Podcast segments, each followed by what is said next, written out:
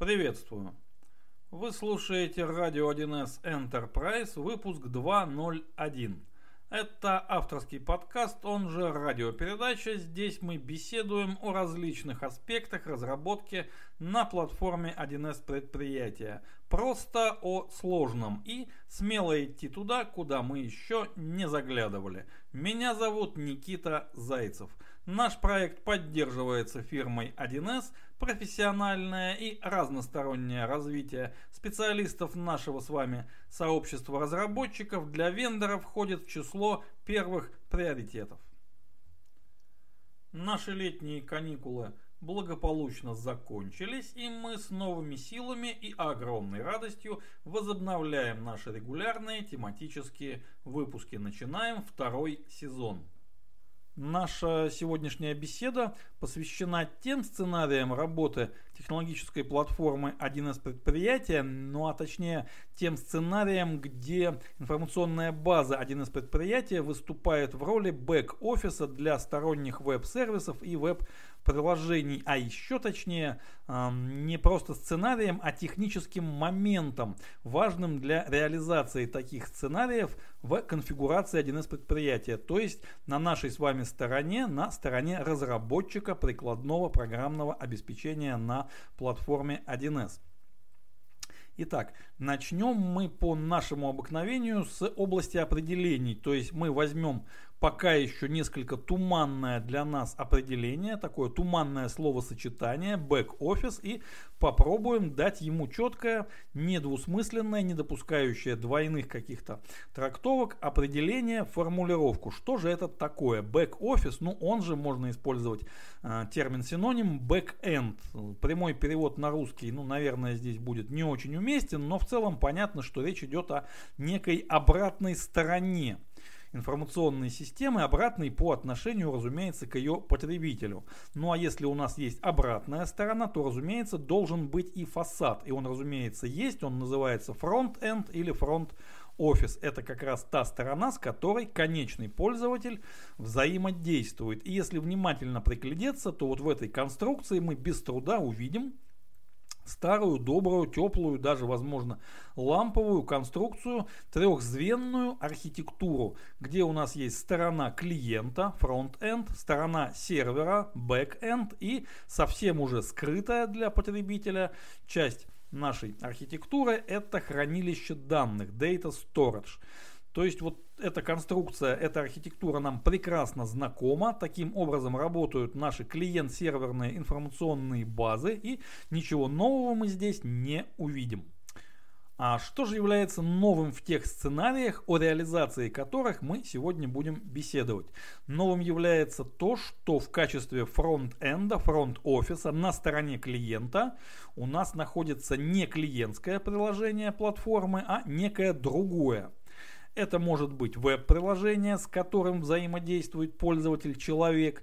Это может быть э, веб-сервис, с которым взаимодействует пользователь не человек, то есть пользователь-робот. Это может быть нечто среднее, с чем работает и человек, и робот. Для нас это совершенно не важно. Важно, что мы реализуем только сторону сервера.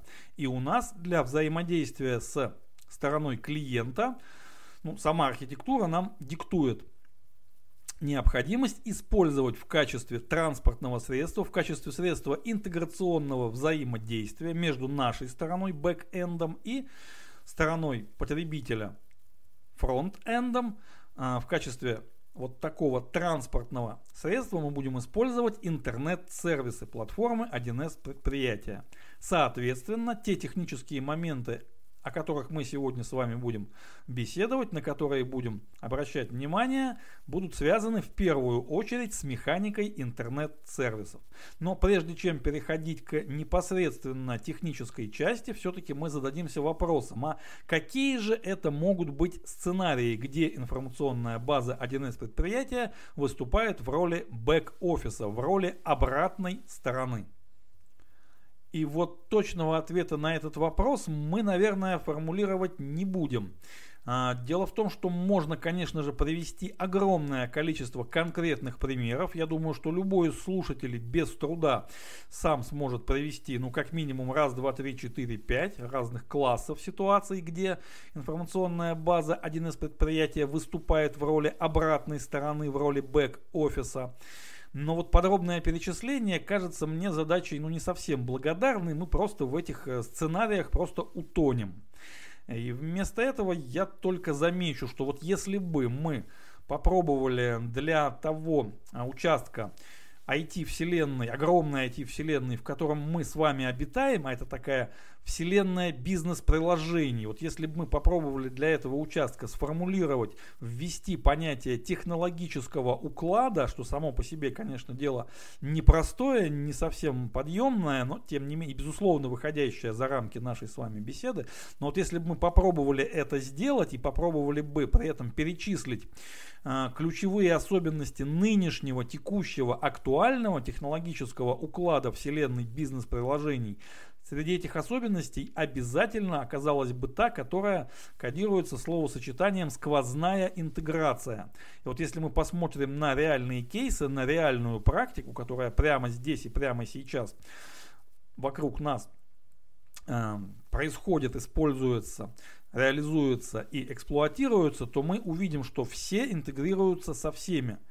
То есть вот интеграция действительно сквозная, вертикальная, горизонтальная, диагональная, какая угодно еще. И вот эти вопросы, практические технические вопросы, как реализовать интеграционное взаимодействие в различных сценариях для нас с вами являются очень и очень актуальными. И мы в нашем втором сезоне нашего подкаста этим вопросам уделим соответствующее внимание. Ну а теперь мы переходим непосредственно к практическим, к техническим моментам реализации тех сценариев, где наша информационная база является чистой стороной сервера, чистым бэк-офисом. Первый технический момент, на который нам необходимо обратить самое пристальное внимание, это правильная декомпозиция программного кода. Программный код необходимо разрабатывать таким образом, чтобы функциональный слой, то есть работа с данными информационной базы, расчетная механика, алгоритмы и так далее, был строго отделен от интерфейсного слоя то есть от слоя вызова, от слоя передачи входящих параметров, управляющих воздействий и получения результата для передачи пользователю в том или ином виде. Под пользователем здесь мы понимаем, повторюсь, как пользователя человека, так и пользователя робота. Нам это должно быть совершенно безразлично. Если мы спроектируем нашу конфигурацию как-то иначе, например, э, важная часть расчетной механики управления данными информационной базы будет сосредоточена в нескольких формах, то есть программный код будет внутри форм находиться, то важно понимать, такого рода функциональность быстро и безболезненно перестроить на интеграционное взаимодействие, на схему, когда информационная база у нас является исключительно бэк-офисом, а фронт-офис реализован кем-то другим, вот быстро и безболезненно перейти на такой сценарий у нас не получится. Потребуется очень серьезный рефакторинг, переписывание, переделывание, повторное тестирование и так далее и тому подобное. Трудозатраты будут высокими и очень высокой будет ошибка емкость, потому что просто копировать из одного места и вставить в другое здесь тоже не получится. Соответственно, необходимо уже на этапе проектирования нашей конфигурации э, держать в уме необходимость возможно, потенциальную необходимость ту или иную функцию, ту, тот или иной блок функциональности предоставить для внешнего потребителя через механику интернет-сервисов. Это не означает, что вся конфигурация строго от начала и до конца должна быть спроектирована именно так. Но держать в голове необходимость потенциальной потенциальной, повторюсь, здесь очень важное слово, потенциальную необходимость такой интеграции все-таки нужно. В этом случае э, подключить нашу информационную базу, подключить к ней какой-то дополнительный фронт-офис для нас будет значительно проще, чем если бы мы изначально ориентировались только на фронт-офис в лице клиентских приложений 1С предприятия. Тонкого клиента, толстого клиента, веб-клиента, мобильного клиента. Но важно понимать, что в гетерогенных средах, в сложных сценариях интеграционного взаимодействия, которые находят все более и более широкое применение в нашей с вами IT-вселенной, а, набор наших потенциальных фронт-офисов вот этим перечислением не ограничивается. И это нужно иметь в виду уже на этапе проектирования. Это очень важный момент, я бы сказал, критически важный. И в контексте декомпозиции и структурирования программного кода вот никак нельзя обойтись без небольшой отсылочки к одной из бесед первого сезона нашей радиопередачи, там, где мы разбирали применительно к разработке на платформе 1С предприятия великолепную пятерку принципов объектного программирования Solid. Вот они-то нам здесь очень и очень пригодятся. Также следует упомянуть один маленький технический хинт строго для разработчиков – если мы пишем какую-то программную логику для интернет-сервиса, лично я рекомендую в модуле самого этого веб или HTTP сервиса держать только заголовки соответствующих методов и перенаправление, то есть вызовы каких-то других экспортных процедур или функций какого-то общего модуля по одной на каждый метод сервиса. Получили вызов, перенаправили и вернули то, что нам вернулось. И больше ничего.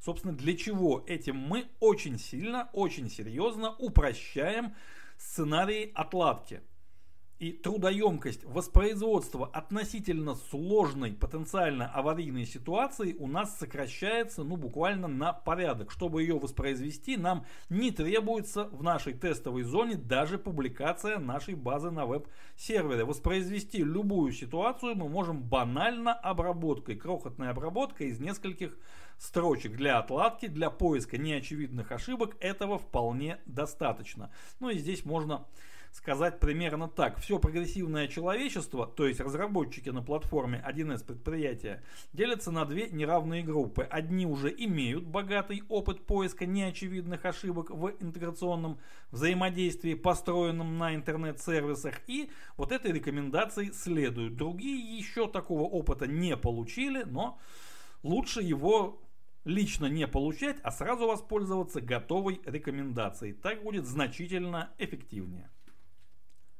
Следующий важный момент – это публикация наших интернет-сервисов на веб-сервере. Здесь у нас вот прямо сходу возникает самый простой, я бы сказал, вырожденный сценарий, когда есть инфобаза, один из предприятия, есть веб-сервер и есть файл публикации совершенно стандартный, где буквально одной строчкой мы разрешаем доступ к веб и HTTP сервисам. Ну не одной строчкой, двумя строчками, например. Но это самый простой вариант. В реальных же сценариях интеграционного взаимодействия могут потребоваться более сложные схемы и более сложные варианты публикации. Например, нам нужно, чтобы как минимум часть обращений наших внешних потребителей, наших фронт-офисов обращалась бы к нашей инфобазе анонимно, не указывая ни имени, ни пароля, ничего. Вот просто вот кто-то с улицы зашел и получил доступ. Каким образом это сделать? Ну, здесь очень просто. Прямо в файле публикации можно прописать логин и пароль того пользователя инфобазы, которого мы считаем условно анонимным. При этом можно сделать несколько публикаций нашей инфобазы и часть внешних потребителей, внешних пользователей будет работать анонимно, а часть будет, например, аутентифицироваться. Так тоже можно сделать. В случае, если требуется высокая надежность, высокая готовность и у нас при этом высокая нагруженность, можно применить такую схему публикации, при которой нагрузка распределяется при помощи фронт-сервера, балансировщика нагрузки между несколькими веб-серверами. При этом все эти веб-серверы, они обслуживают одну и ту же информационную базу, но их несколько.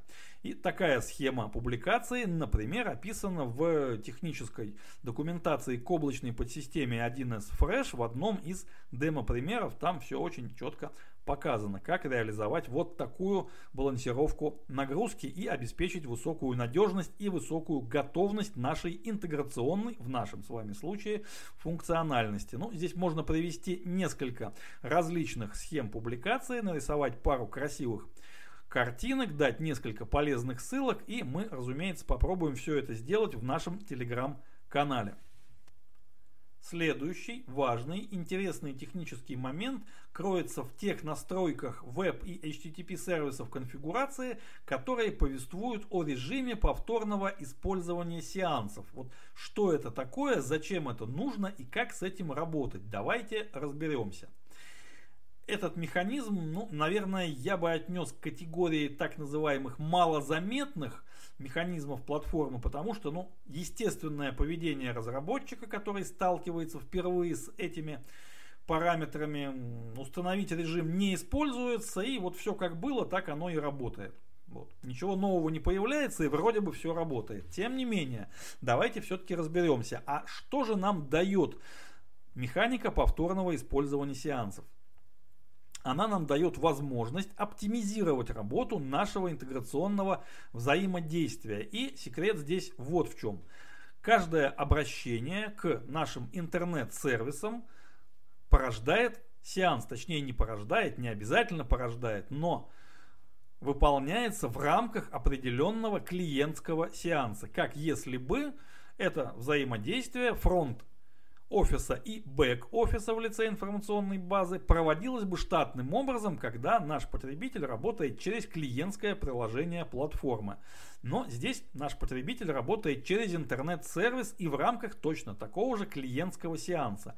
А клиентский сеанс это э, штука далеко не бесплатная. Клиентский сеанс нужно создать, поднять, прогреть. В нем должны быть доступны определенные свойство конфигурации. В нем должны отработать определенные обработчики событий сеанса и так далее. Все это делается далеко не бесплатно. Ну, смотря с чем, конечно, сравнивать. Если сравнить время на поднятие и прогрев сеанса по сравнению с временем старта клиентского приложения, вполне возможно, это ну, совсем несущественная добавка. То есть, да, на несколько процентов у нас несколько процентов мы потратим на времени, на прогрев сеанса. Но это не страшно. В случае же, если мы работаем через интернет-сервис и выполняем конкретный его метод, допустим, маленький, простой, легкий, то время поднятия и прогрева сеанса может быть сопоставимо с временем его полезной жизни, то есть 50 на 50. А это уже абсолютно неприемлемая ситуация с точки зрения технической эффективности. Поднимая на каждый вызов каждого метода новый сеанс, мы можем действительно нашу интегральную производительность, потенциально возможную, завалить примерно вдвое. То есть примерно половина времени будет уходить на повторяемые из раза в раз технические действия. Логично оптимизировать работу таким образом, чтобы эти действия не повторялись. То есть использовать уже поднятые и уже прогретые сеансы повторно. Вот именно для этого и была реализована механика с одноименным названием «Повторное использование сеансов». Там есть три варианта, три принципиально разных схемы. Ну, вариант не использовать мы не рассматриваем. Собственно, там и рассматривать нечего. Не используем и точка. Другой режим использовать уже значительно интереснее. В этом случае повторным использованием сеансов управляет фронт-офис, то есть клиентский программный код на стороне клиента через HTTP заголовки соответствующих HTTP запросов, посредством которых мы обращаемся к тем или иным методам наших интернет-сервисов, можно передавать для кластера серверов команды по управлению сеансами. Создать новый сеанс и работать в нем, работать в уже существующем, ранее созданном сеансе с таким-то внешним идентификатором, уничтожить, завершить ранее созданный сеанс. То есть здесь вся работа у нас ведется на стороне клиента, на стороне сервера у нас, в общем-то, ничего не происходит, он послушно исполняет команды, которые ему передает клиент. Что важно, помимо оптимизации, собственно, быстродействия всей нашей интеграционной музыки, посредством вот такого режима можно реализовать некое внутреннее состояние сеанса, обслуживающего вызовы со стороны фронт-офиса. То есть клиентский код может рассчитывать на определенное состояние внутри одного сеанса. То есть, если я создал сеанс, затем я вызвал в рамках этого сеанса один метод, другой метод, третий метод, логично предположить, что там на стороне кластера я могу, например, в программном коде, например, через параметры сеанса сохранять какое-то промежуточное состояние. Понятно, что реализовать аналогичную схему можно и без всякого повторного использования, просто задействовав какие-то вспомогательные сервисы, объекты данных, но их придется читать, их придется записывать, и по производительности, разумеется, это будет гораздо менее оптимальным способом, чем если мы используем повторное использование сеансов, уж простите за тавтологию, здесь она вполне уместна. И, наконец, третий режим – автоматическое повторное использование сеансов. Здесь нашим интеграционным оркестром, нашим ансамблем вот существующих сеансов дирижирует уже кластер серверов, причем сам по своим соображениям.